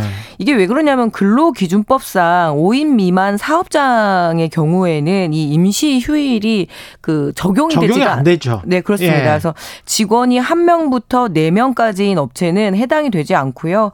그래서 근무를 하더라도 휴일 근로 수당을 적용받지 않습니다. 그러니까 임시 공휴일만 그렇습니다. 네, 그러니까 임시 업, 공휴일만. 예, 업주의 선의에 기대야 되는 거죠. 그래도 남들 음. 쉬는데 나와서 일했으니 뭐 좀 더 주겠다 이런 차원인데 예. 뭐 안 해도 상관은 없다라는 거죠. 예. 통계를 보니까 이 5인 미만 사업장이 우리나라의 전체 사업장이 한 200만 곳쯤 되는데 그 중에서 62%인 한 124만 곳이 이렇게 5인 미만입니다. 예. 그러니까 이 영세한 규모의 업체들이 더 많다라는 거고요. 음. 좀 전혀 좀 해석을 다시 해야 될 것 같아요. 결국에 우리 경제의 핏줄이라고 봐도 되는 그럼요. 거죠. 예. 네, 네. 사실은 중소기업이 전체 뭐 고용하는 피고용인의 90%를 그렇습니다. 고용하고 예. 있으니까요. 그래서 이 예. 종사자가 한 314만 명쯤, 그러니까 이 중에 자영업자 72만 명까지 포함을 하면 약 230만 명 정도가 이 임시 공휴일에 지금 쉬지를 못하고 있는 거죠. 한 10명 중에 2명에 해당된다고 합니다. 네. 그럼 아까 저기 저 업주의 선의에 기댈 수밖에 없다라고 네. 했는데 뭐 실제로 뭐 조사된 게 있나요? 뭐 출근을 했다 돈을 제대로 네네. 못 받았다 이런 것들이 있습니까? 네, 인력관리 tech 기업 이 인크루트가 예. 지난 그 9월 26일에 발표를 했습니다. 직장인 927명을 대상으로 조사를 했더니 했더니 이번에 그 인- 응답자의 14.7%가 출근한다라고 대답을 했고요. 14.7%가 예, 직장인 10명 중 4명이 이 임시 공휴일에 근무를 해도 휴일 근로 수당을 받지 못하고 있다라고 조사가 나왔고요. 아, 이거는 근무해도 못 받는 거는 좀 예, 심하다 그죠? 휴일에도 예. 차별이 있는 거죠. 음. 뭐 5인 이상 사업장은 임시 교, 공휴일에 출근을 하면 그러니까 필수로 해야 되는 그 업종이 있잖아요. 예. 그렇게 되면 휴일 근로 수당이라도 지급을 하는데 이 영세 업체의 그 근로자들에게는 해당이 되지 않는 거죠. 네. 지금 아까 말씀하신 게 근로기준법이 차등 적용되고 있다. 네, 그렇습니다. 예, 이게 몇 조예요? 네, 근로기준법 56조에 해당을 56조. 하는데요. 노동자들 같은 경우는 이 같은 조사에 따르면 64.2%가 이 음. 조항이 고쳐져야 된다라고 대답을 했다고 하니까 부당함을 느끼고 있는 거죠. 그리고 예. 남들 일할 때 나와서 일한다라는 게 싫지. 예, 훨씬 더 싫죠. 평소보다 예. 더 싫죠. 예. 예, 그래서 이 규모와 상관없이 평소에 근로 일하는 게 싫으세요? 예, 그렇습니다. 아, 그러시구나. 노는 게 제일 예. 좋죠. 아, 그렇습니까? 네. 예. 네, 이 규모와 상관없이 이 근로기준법이 모든 사업장에 적용돼야 된다는 주장이 이 노동계와 진보 진영에서 계속 제기가 되고 있었지만 음. 아무래도 이 이제 사업주들 입장 그리고 이제 소상공인 연합회들이 좀 극렬하게 반대를 하고 있죠. 우리가 상황이 어렵다 이렇게 이야기를 하고 있는데요. 음. 네, 상황이 네. 어렵다고 이야기를 하는데 이게 상황이 계속 어려워질 수밖에 없게 지금 만드는 거잖아요. 결국은 그쪽으로 또 사람이 고급 인력이 안 갈 거 아니에요. 이렇게 되면. 그래서 뭐 혹자는 젊은이들이 대기업만 너무 선호한다 이렇게 이야기를 하지만 네. 기본적으로 이렇게 노동권이나 휴식권이 훨씬 더 5인 이상 사업장보다 열악하다 열악하기 때문에 일단은 피하고 보는 거죠. 월급도 네. 차이가 많이 나고. 네, 그렇습니다. 사실은 뭐 미국이나 일본 특히 이제 일본 같은 경우 우리 일본 경제랑 비슷하기 때문에 그쪽은 중소기업과 대기업 간의 임금 격차가 그래도 한 80% 90%까지는 따라갔거든요. 네. 근데 우리는 60% 정도밖에 안 되잖아. 그래서 아직도. 예, 뭐 정부도 근로기준법 확대 적용의 원칙을 갖고는 있습니다. 음. 그런데 그 책임은 사업주들에게 지라고 하는데 그렇죠. 이 영세업체들의 경영비 상승 문제도 엄존하는 현실이거든요. 네. 그렇다면 이 부분에 대해서는 정책적인 지원을 해야 되는데 어, 그 부분에 있어서만큼은 사회적 합의를 이루어야 되고요. 그리고 뭐 중대재해처벌법도 50인 이상 그 사업장에만 적용되는데 그렇다면 이 작은 업체에서 근무를 할 때는 그렇죠. 봉급도 적고 또 매우 위험하고 이렇게 그렇죠. 휴일에도 남들 쉴 때 쉬지도 못하고 그러니까 일단은 안전도 보장받지 예. 못하고. 대기업들에 대한 선호도가 높을 수밖에 없는 거죠. 네. 예. 그게 이제 전반적으로 출생률 저하랄지 결국은 쓸 사람이 있어야 소비할 사람이 있어야 네. 예, 뭐 생산성이 증가가 되고 뭐 다른 이야기를 할 수가 있는 건데 그러니까 뭐 능력 없으면 그러니까. 뭐 회사 접어라 이런 말 너무 가혹하잖아요. 예. 사회 전체적으로 경제 인구가 줄어들어 버립니다. 그렇게 예. 되면 그래서 이번만큼은 이렇게 국민들의 의견을 좀 충분히 수렴해서 사회적 토론을 거친 다음에 음. 어, 이 근로기준법의 개정 문제 다시 한번 고민을 좀 해봐야 될 것 같습니다. 그리고 마가렛 간호사 소록 도의 할매 천사였던 분인데 네. 고국 오스트리아에서 선종하셨습니다. 이분. 예. 소록도에서 43년간 한센인을 돌보다 자신들이 이제 나이가 들어서 더 이상 도움이 되지 않을 것 같다라면서 이 마가렛 간호사와 마리안느 간호사가 정말 조용히 떠나서 굉장히 큰 화제가 됐습니다. 계속 봉사를 하시다가 예, 그러다가 년, 눈 40, 떴더니 43년 이, 예, 예, 두 간호사가 그냥 고국으로 조용히 떠난 거죠. 번거롭 오스트리아로 그냥 예, 가셨어요. 번거롭게 하고 싶지 않다 이렇게 예. 얘기했는데요. 예, 그 중에서 이 마가렛 그 간호사가 9월 30일에 아, 구, 그러니까 현지 시간으로요. 9월 예. 29일에 이 오스트리아 인스부르크의 병원에서 수술을 받다가 아. 급성마비 그 심, 급성 심장마비. 심장마비로 선종을 했는데요. 워낙 고령이시긴 했습니다. 88세라고 하더라고요.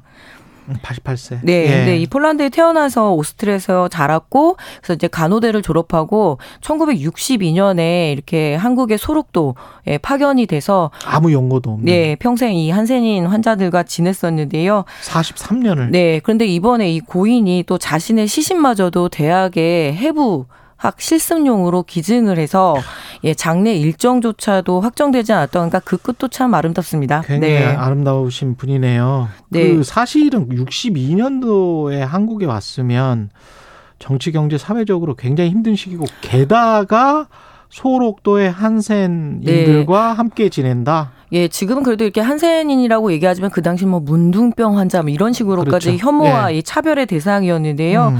어, 이렇게 와서 직접 손으로 환자들을 만지고 치료하고 각 다양한 복지 활동에 힘써 와서 이미 1972년에 국민 훈장을 받고 83년에 대통령 표창부터 해서 1996년에는 국민 훈장 모란장을 받았습니다. 네. 그리고 이 마리안느와 마가렛 간호사의 어떤 노벨 평화상 그 추진 운동이라고 해야 되나요? 이런 것들도 좀 그렇죠. 벌어지고 있고요. 있었어요. 예. 예, 그래서 이 선종에 따라서 다 각계 각층의 지금 어떤 추모 메시지가 나오고 있고요.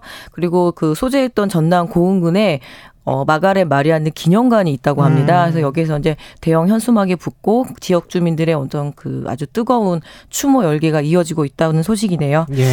여기까지 듣겠습니다. 지금까지 한 번 더 뉴스 정은정 작가였습니다. 고맙습니다. 네, 감사합니다.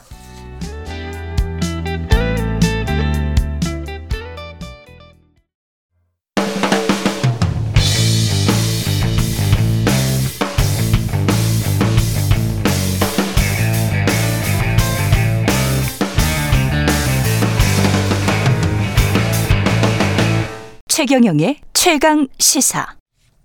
네, 올해 우리나라 경제 성장률이 일본에도 뒤처질 것이다. 이런 전망이 나왔습니다. 잃어버린 30년을 겪은 일본에게 우리가 경제 성장률도 역전당하는 건 외환위기 이후에 처음인데요. 그래서 일본 경제 전문가 모셨습니다. 최근에 일본이 온다라는 책도 출간을 하셨고요. 김현철 서울대학교 국제대학원장 자리하셨습니다. 안녕하세요. 안녕하세요. 예.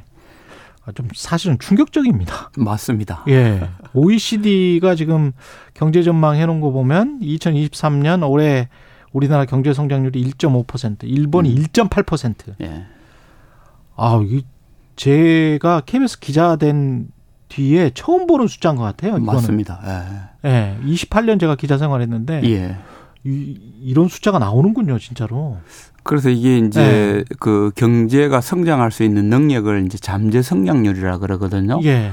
우리나라가 보통 2%에서 2.5% 성장할 수가 있고 음. 일본은 0.5% 내지 0.8% 성장할 수 있는 그랬잖아요. 거예요. 예. 그렇죠. 그래서 요 뭐 최근에 이제 아시안 게임에 이제 축구 경기를 보면은 예. 잠재 성장률만 따지면은 우리나라 축구가 일본 축구에 비해서 4대 1로 앞서는 상황이었거든요. 아. 그런데 이게 역전이 된다는 거는 예. 4대 1로 이기다가 4대 5로 역전패하는 이런 상황이 지금 경제에서 벌어지고 있는 거거든요. 아, 비유가 너무 적절하죠. 예. 최근에 또 일본이 축구가 강해. 기분, 기분 나쁘게 축구도 강해. 이, 이 계속 이렇게 되는 겁니까? 한국 경제를 진단을 어떻게 하고 계십니까? 그래서 이게 예. 이제 왜 그런가를 예. 이제 따져봐야 되는데요. 예. 그 보통은 만약에 이렇게 역전패를 하게 되면은 예. 두 가지 원인이 있는 거죠. 우리가 잘못한 거, 우리 축구가 잘못하듯이 그렇죠, 그렇죠. 우리 경제가 잘못 운영되고 있는 면이 있는가 하면은 예.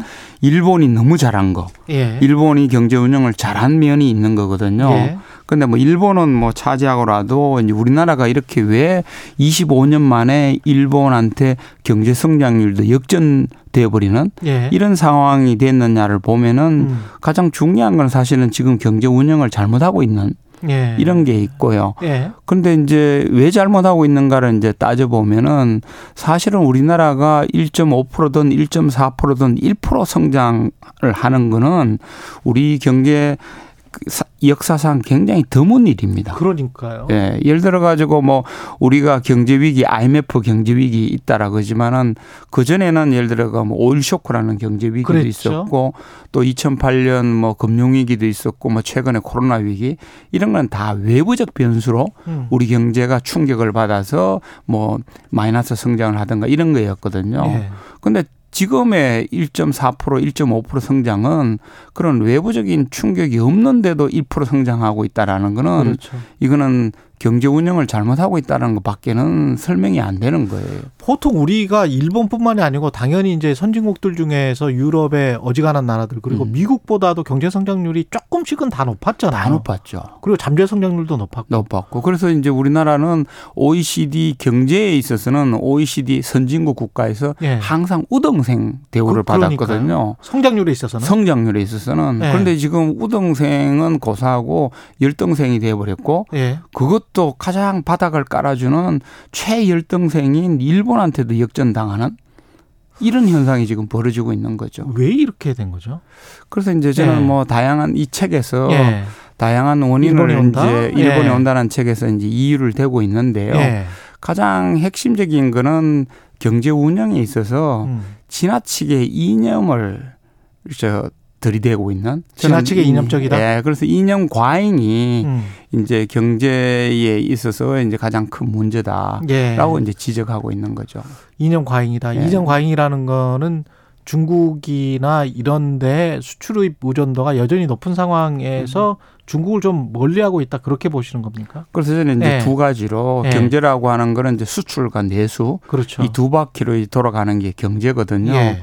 그런데 지금 말씀하신 정영 기자가 말씀하신 이 수출에도 예. 이념 과잉이 있고 아. 내수에도 이렇게 이념 과잉이 있는 거예요. 그래서 예를 들어가 지금 수출을 말씀하셨는데 예. 중국에 대한 경제 의존도가 높은 거야 뭐 온 국민이 알 정도로 예. 그렇게 이제 문제가 되는 건데요. 이 중국에 대한 경제 의존도를 낮추는 방법이 여러 가지가 있습니다. 음. 하나가 이제 이 정부가 추진하는 거는 탈중국, 예. 중국에서 빼자. 음. 이래가지고 이제 급격하게 이제 중국의 의존도를 낮추는 거고요. 근데 이거는 조금 과장하면 좀 무식한 방법입니다. 아. 좀더 현명한 방법은 예. 중국의 의존도가 높으면은 중국만한 시장을 여러 개 만들면은 그렇죠. 자연스럽게 중국의 의존도가 높아져요. 낮아져요. 그렇죠. 그렇죠. 그래서 예. 예를 들어가 뭐 중국 저 미국 시장을 더 개척한다든지 음. 동남아 시장을 더 개척한다든지 이거는 그대로 놔두고. 놔두고 예. 인도 시장을 더 개척하면은 오히려 다른 시장도 커질 뿐만 아니라 중국에 대한 의존도도 자연스럽게 낮아지는 비중이 낮아지. 낮아지는 예. 이 현상이 벌어지는 거거든요. 예. 그래서 이 방법을 선택해야 되는데 음. 현 정부는 이런 방법이 아니고 아예 중국으로 더 빼라 빼자 라는 음. 탈중국 현상이 이제 이제 나타나게 되고 이건 저는 이제 인연 과잉이라고 보는 거예요. 근데 이 미국의 어떤 미중 갈등의 그런 국면에서 미국이 자꾸 저런 어떤 눈치를 줘서 그럴 수밖에 없는 것 아니냐 그런 어떤 패배주의적인 생각이라고 해야 될까요? 예. 그런 생각 가지신 분들 꽤 있더라고요. 꽤 많죠. 예. 근데 안 그런 나라들도 꽤 많던데. 아, 그게 이제 예. 저는 이제 이 책에서 누누이 강조하는 점인데요. 예. 만약에 우리나라가 옛날과 같은 개발도상국이나 중진국 같았으면은 예. 뭐 미국의 눈치를 주면은 따라 할 수밖에 없는 음. 그런 경제 규모였었죠. 예. 근데 지금 우리나라는 선진국이에요. 예. 10대 경제 강국이고 7대 통상 강국이지 않습니까? 예. 그러면 미국에 눈치 주더라도 예를 들어 프랑스 같은 나라는 음. 우리가 미국에 쫄겠냐. 음. 우리는 전략적 자율성을 가지고 우리가 알아서 하겠다. 이렇게 큰 소리 치는 나라도 있지 않습니까? 그렇죠. 그러면 야 프랑스는 그게 뭐 강대국이기 때문에 그렇다 하는데 예. 사실 우리나라가 프랑스하고 경제 격 차가 그렇게 많이 나지 않아요. 그렇죠. 예. 근데 그러면 좋다. 그러면은 자 약소국도 그럼 미국이 눈치 주면 다 따라하느냐? 음. 아니거든요. 그렇죠. 예를 들어 가지고 인도는 예. 인도는 그러면 또 인도는 예 사이즈가 크지 않느냐? 사이즈가 크지 않느냐? 그러면 자 사우디는 사우디는 석유가, 석유가 있지, 있지 않느냐? 않느냐? 그럼 우리는 반도체가 있죠. 그렇지. 근데 뭐 인도네시아는 예. 왜 멕시코는 이런 나라들은 왜 미국의 눈치를 줘도 안 따르느냐? 왔다 갔다 해요. 그냥. 해요. 예. 하다못해 우리하고 같은 지금 처지에 놓여 있는 대만을 보더라도 그렇지. 예. 대만은 우리 예. 뭐 인구도 2분의 1밖에 안 되고 음. 그런 조그마한 나라지만은 그 대만은 쌍점 전략이라는 걸 취하고 있거든요. 아, 그렇군요. 쌍점이라고 하는 건 이제 이 중국식 표현인데 예. 점을 두 개 찍는 거예요. 예. 워싱턴에도 찍고 베이징에도 찍는 거예요. 아. 그래서 문제가 생기면은 현 총통은 미국으로 달려가고 예. 전 총통은 중국으로 달려가는. 그래서 아, 이렇게 균형을? 맞추는 아. 쌍점 두 가지 점을 찍고 움직이는데 예. 우리는 단점 전략인 거죠.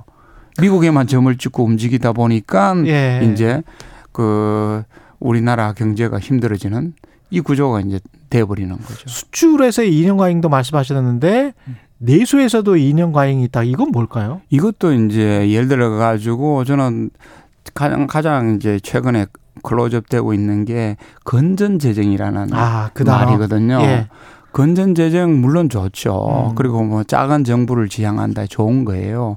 그런데 무엇을 위한 건전 재정인가를 한번 음. 생각해 봐야 되는 거예요. 건전 재정은 재정을 아낀다라는 거는 뭔가를 쓰기 위한 음. 그런 목적이지 않습니까? 예. 그런데 우리는 이제 경제 주체를 보면은 크게 기업이 있고 그렇죠. 가게가 있고 정부 요 세 주체가 음. 우리 경제를 움직이는 엔진입니다. 근데 기업은 아시다시피 이제 수익이 반토막 나가지고 예. 제대로 투자를 못 하고 있잖아요. 지금 빚도 뭐 IMF 이후에 최대라고 최대로 이제 예. 확장돼. 또 가게는 지금 더욱 더 이제 가계 부채가 있어가지고 예.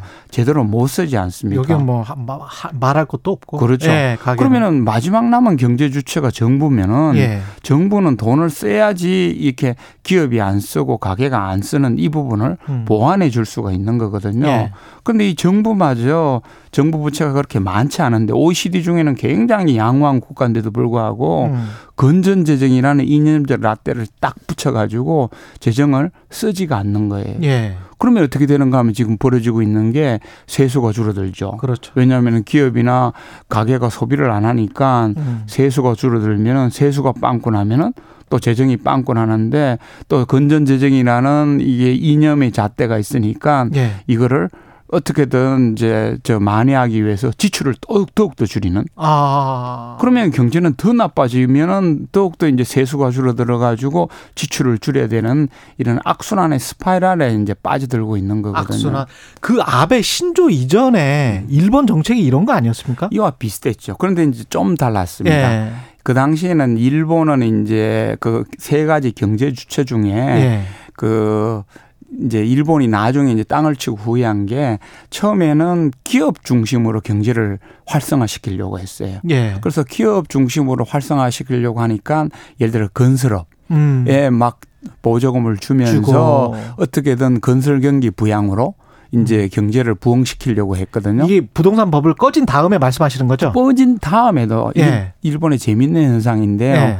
뭐 버블이 붕괴되면서 이제 그 부, 이제 경제가 망가지니까 예. 건설업자 수는 줄여야 될 거 아닙니까? 그렇죠. 그런데 이제 정부가 토목으로 경기를 부양하다 보니까 일본 국내의 건설업자 수가 더 많아지는 기현상이 벌어져요. 그렇구나. 좀비 기업들이 많아지는구나. 좀비 기업들이.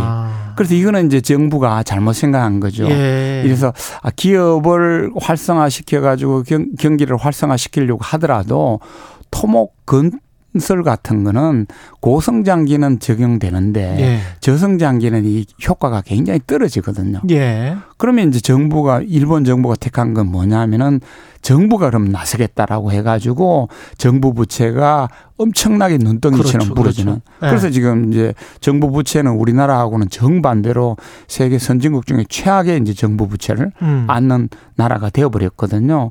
근데 사실은 요 경제 주체 제가 세 가지 음. 경제 주체가 있다 그러는데 당시에 일본이 몰랐던 게 가계였어요. 음. 가계의 저 수요를 이제 확장시켜 가지고 경제를 돌렸어야 되는데 예. 그 당시는 세 주체 중에 일본은 기업과 정부만 가지고 돌렸던 거거든요. 예. 근데 이제 최근에 이제 일본이 깨달아 가지고 기시다 정권은 어. 아 가계를 안 돌렸구나. 아. 그래서 가계를 돌리기 위해서는 어떻게 해야 되느냐? 임금을 올려야 되겠구나. 예. 그래서 지금 임금 주도 성장 정책을 기시다 정부가 엄청나게 드라이브하고 있는 이유가 코로나 때 돈도 많이 줬거든요. 일본. 돈도 많이 줬죠. 돈 많이 줬어요. 많이 줬죠. 예, 외국인들한테도 막 50만 원씩 막 줘버리고 그러더라고요. 그렇죠. 예. 근데 이렇게 경제 세 주체를 균형 있게 돌려야지 경제가 발전하는데 예. 그리고 기- 경우에 따라서는 경제가 어려워지면은 세 주체 중에 어느 주체를 돌려야 되는가를 잘 판단해야 되는데 예. 우리는 세 바퀴 중에 다 지금 고장난 상태에 아. 있기 때문에 지금 경제가 더욱더 어려워지는 정부는 게다가 2년 과잉으로 어떻게든 건전 재정을 강조를 하면서 돈을 안 쓰려고 하니까 그렇죠. 헤어나지를 못하네요. 더군다나 이 정부는요. 예. 작년에는 건전 재정이 아니고 추경으로 60조 그렇죠. 들어부었던 정부예요. 예. 이렇게 냉탕 온탕을 왔다 갔다 하면서 음. 어떤 때는 이념을 강조하고 어떤 때는 포퓰리즘적으로 운영되고 이런 상황이 되면은 이제 경제는 막 흔들리게 되는 거죠. 예. 그런데 그 책 제목은 일본이 온다란 말이죠. 예. 그럼 최근에 지금 일본의 경제가 부활하고 있고 일본이 외교적으로도 뭔가를 잘하고 있는 겁니까? 그래서 이제 예. 제책 책 제목에서 부활이라고 하는 거는 예. 경제적 부활도 있지만은 정치 외교적 부활도 있는 겁니다. 아. 그래서 제 책에서는 이제 정치 외교적 부활을 더 강조한 거예요. 예. 그 왜냐하면은 우리 국민들은 이제 미국과 중국의 이제 패권 전쟁이 일어나고 있지 않습니까? 예. 이 패권 전쟁이 이제 2017년 트럼프 정부부터 음. 시작되었거든요. 예. 그래서 트럼프 정부는 이제 무역 그 전쟁으로 중국하고 한판 붙었고 이 바이든 정부는 이제 무역 전쟁이 아니고 첨단 기술 전쟁으로 아. 이제 중국하고 붙었기 때문에 예. 미중 패권 전쟁은 이제 미국이 일으킨 그런 어떤 전쟁이다라는 생각을 많이 갖고 있는데요. 예. 사실 요걸 부추긴 게 일본입니다. 아, 미중 전쟁을 부추긴 게 일본이다. 예, 예.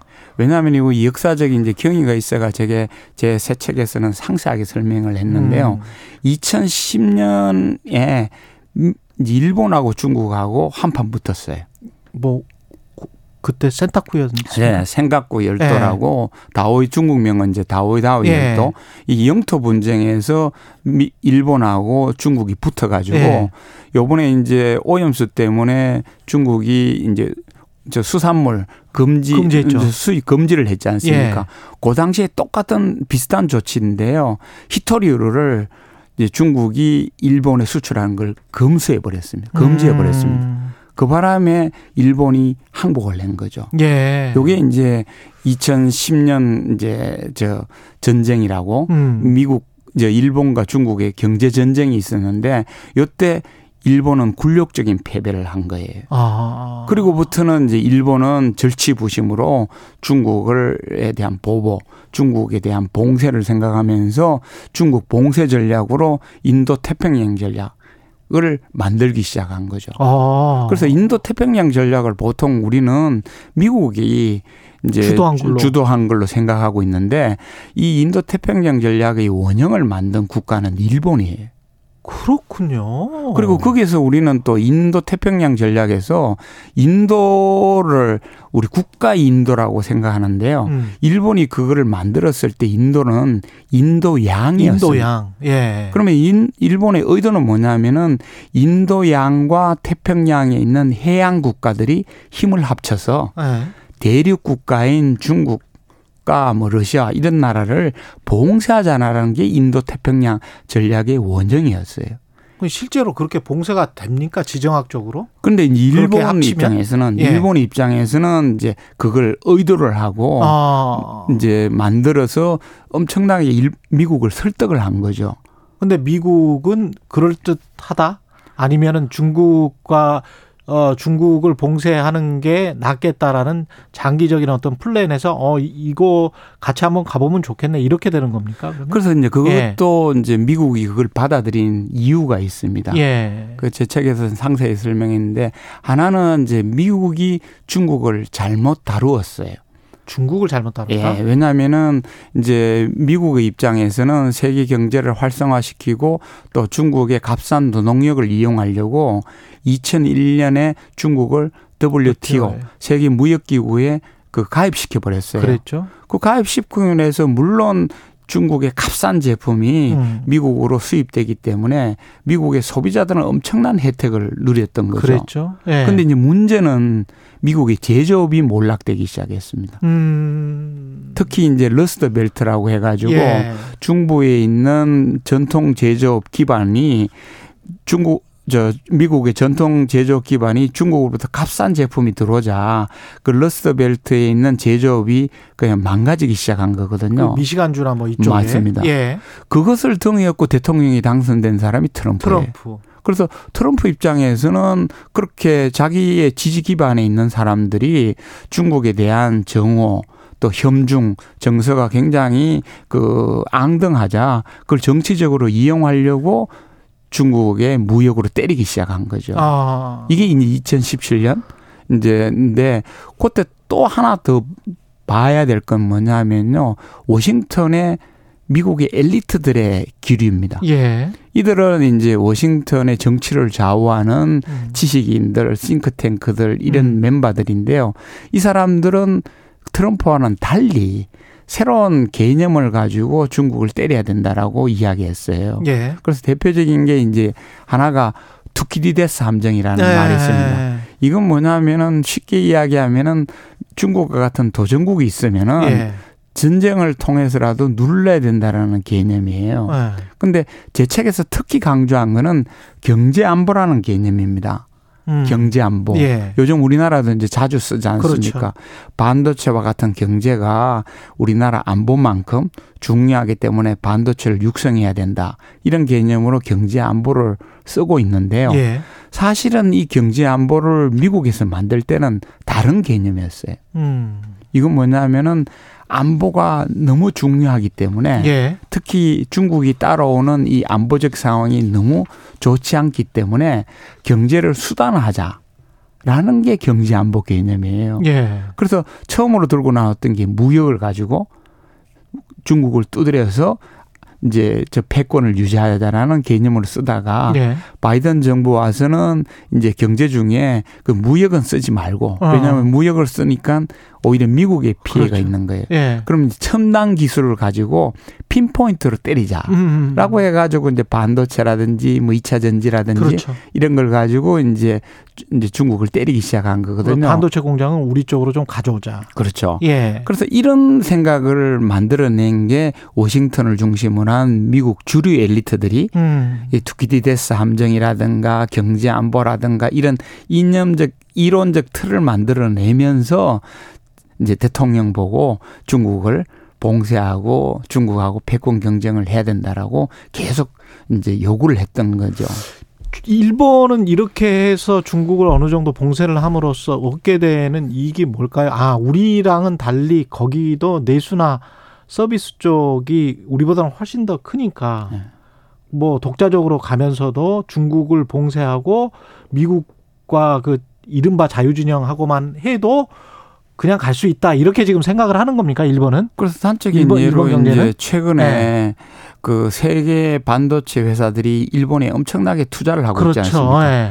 TSMC도 새로운 공장을 맞아요. 짓고 예. 삼성전자도 요코하마에 음. 연구소를 짓고 뭐좀 마이크론, 인텔, IBM 이런 그, 그 회사들이 일본. 일본 에 투자를 하지 않습니까? 역으로. 예. 역으로. 예. 왜냐하면은 지금 일본의 입장에서는 지정학적 이점을 누리고 있는 거예요.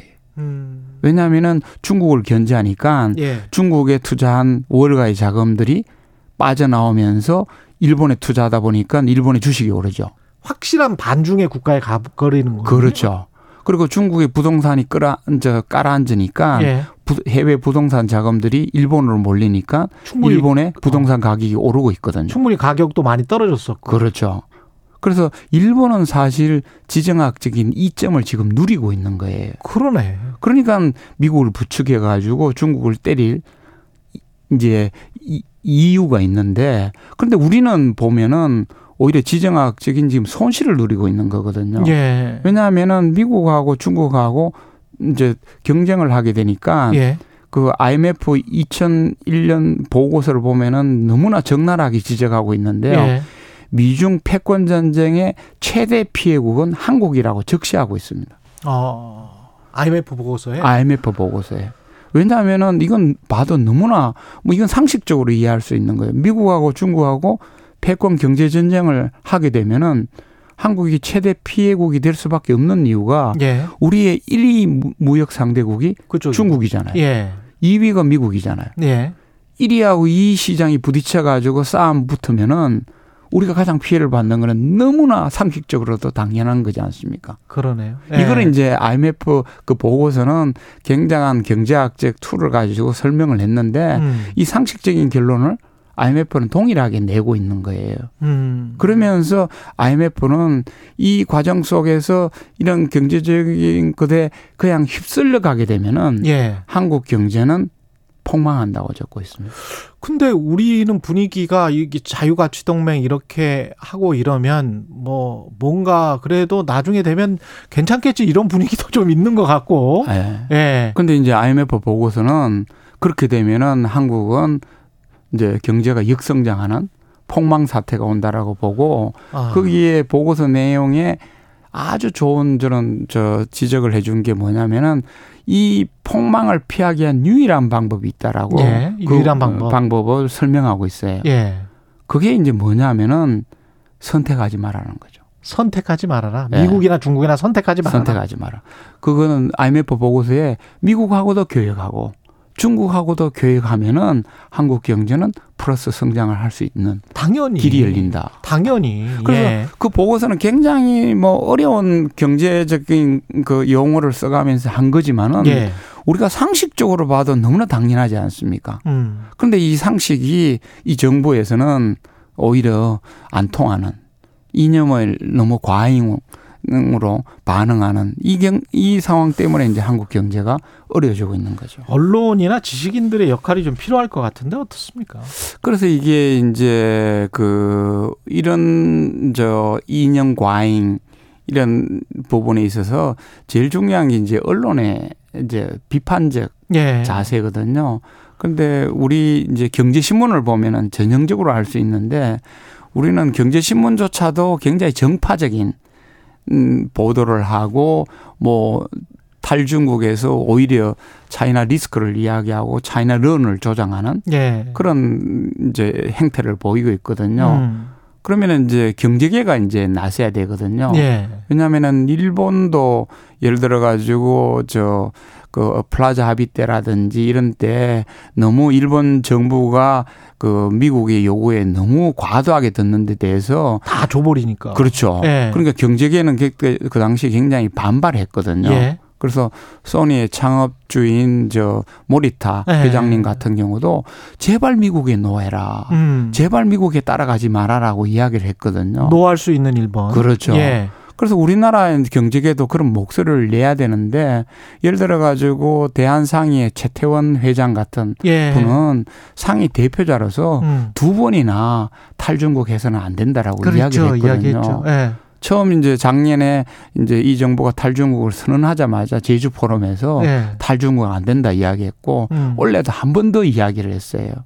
그런데 아직도 이제 2년 과잉에서 못 벗어나면서 경제적 충격이 오는 거거든요. 음. 그래서 이제 마지막으로는 저 같은 이제 그 지식인도 나서야 된다고 생각해 가지고 예. 제가 이번에 그 일본이 온다라는 새로운 책을 내면서 정부가 좀 더 이 2년 과잉에서 벗어나서 음. 실용적인 그리고 국익을 생각하는 경제 운영을 해줬으면 하는 바람을 가지고 이 책을 썼습니다.